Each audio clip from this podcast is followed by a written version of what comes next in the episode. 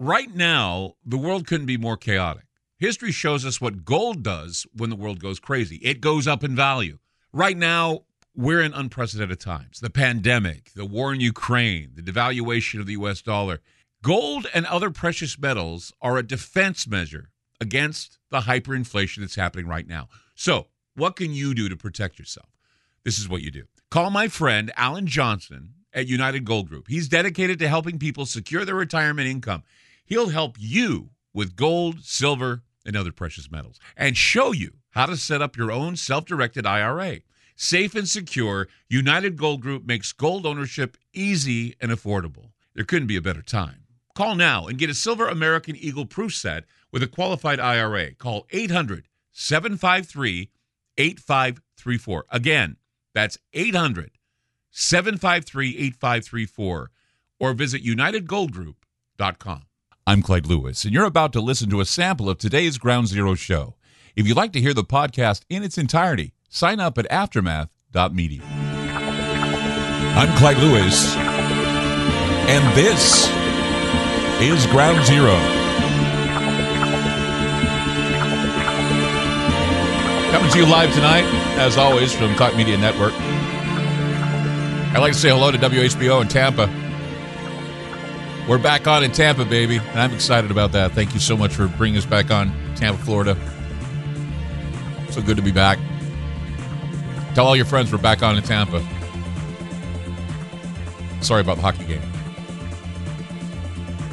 Had to say that, but uh, great way to lose an affiliate right there, guys. We're done.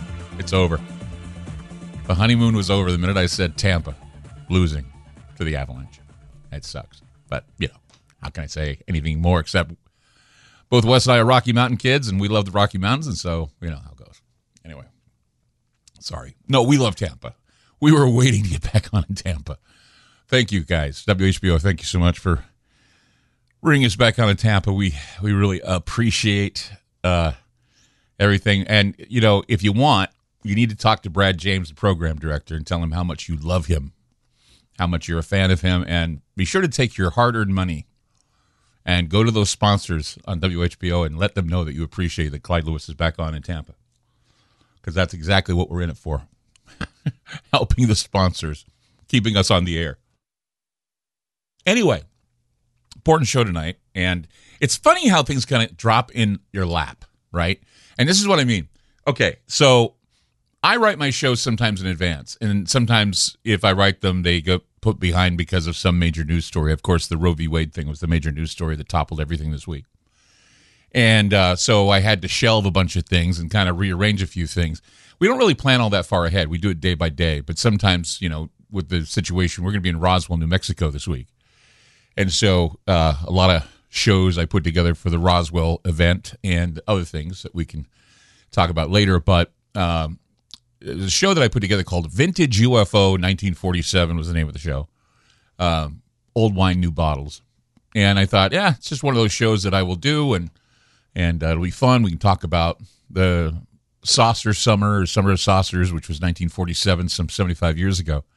Uh, Roswell wasn't the only event that happened in 1947 that started the UFO hysteria around the country. There was uh, the Kenneth Arnold sighting and the Maury Island sightings which all happened in the Pacific Northwest. And this is something that uh, I've always been a champion of, saying the saucers of the Northwest were first seen. And then, of course, in the Southwest, we have the big Roswell situation where something crashed in Corona near Roswell, and immediately it becomes a, a big story. But it's kind of been one of those stories that's kind of fading in history, and I really wish it wouldn't because it's a very important story. But so here we are now, looking back 75 years to the summer of the saucers and today, like I said, timing is everything, right? So today I'm going through my notes, I'm going through headlines, busily getting ready to go to Roswell, and I'm noticing right there on the front page headlines of several different websites and newspapers, there were two headlines this morning dealing with UFOs. UFO flap going on right now on the West Coast. Uh, seems to be happening uh, all over the Pacific Ocean, mostly San Diego. And the debate is whether or not military exercises are going on in the region, but the military is mum on the issue. In fact, here's a report from ABC Channel 7 in San Diego. A look. Is, is, this a bird? Is it a plane? Or is it something more sinister? Dozens of San Diego residents are scratching their heads after spotting mysterious lights moving in the nighttime sky this evening. Eyewitness photos captured the lights hovering over the Pacific Ocean. Apparently, there weren't any commercial or military aircraft on radar in the area, so the source of the lights will remain a mystery, at least for now. That's KABC San Diego Channel 7 that reported that. And uh, again, you know, here we are 75 years later, Saucer Summer, and we're already kicking off Saucer Summer with a report in San Diego. But uh, that's not the only one. There was another headline. Uh, this was uh, a headline that, I just read the headline verbatim here. It says, uh, their presence alone is a serious national security issue. Dozens of sailors confirmed their warship, warships were swarmed by at least 100 otherworldly UFOs as their accounts contradict Navy chief's effort to dismiss them as drones. Apparently, uh, this was 2019. Uh, something's happening uh, where I know the military always keeps a very tight lip on these incidents, but after last month's hearing uh, with the Congress and the problem of incursion of these unknown craft, there's a lot of questions that seem to be going unanswered. San Diego, of course, had their UFOs last night that were seen. Uh, apparently, they weren't any commercial military aircraft or radar or whatever. Uh, a few of my listeners said that maybe they were, you know, doing military exercises. Those were flares. I'm sure everybody thinks it's flares, uh, but the military has been very active lately talking about UFOs and UAP reporting. Uh, back to that story uh, that was about the sailors. They're on board a fleet of Navy warships who are off Southern California coast.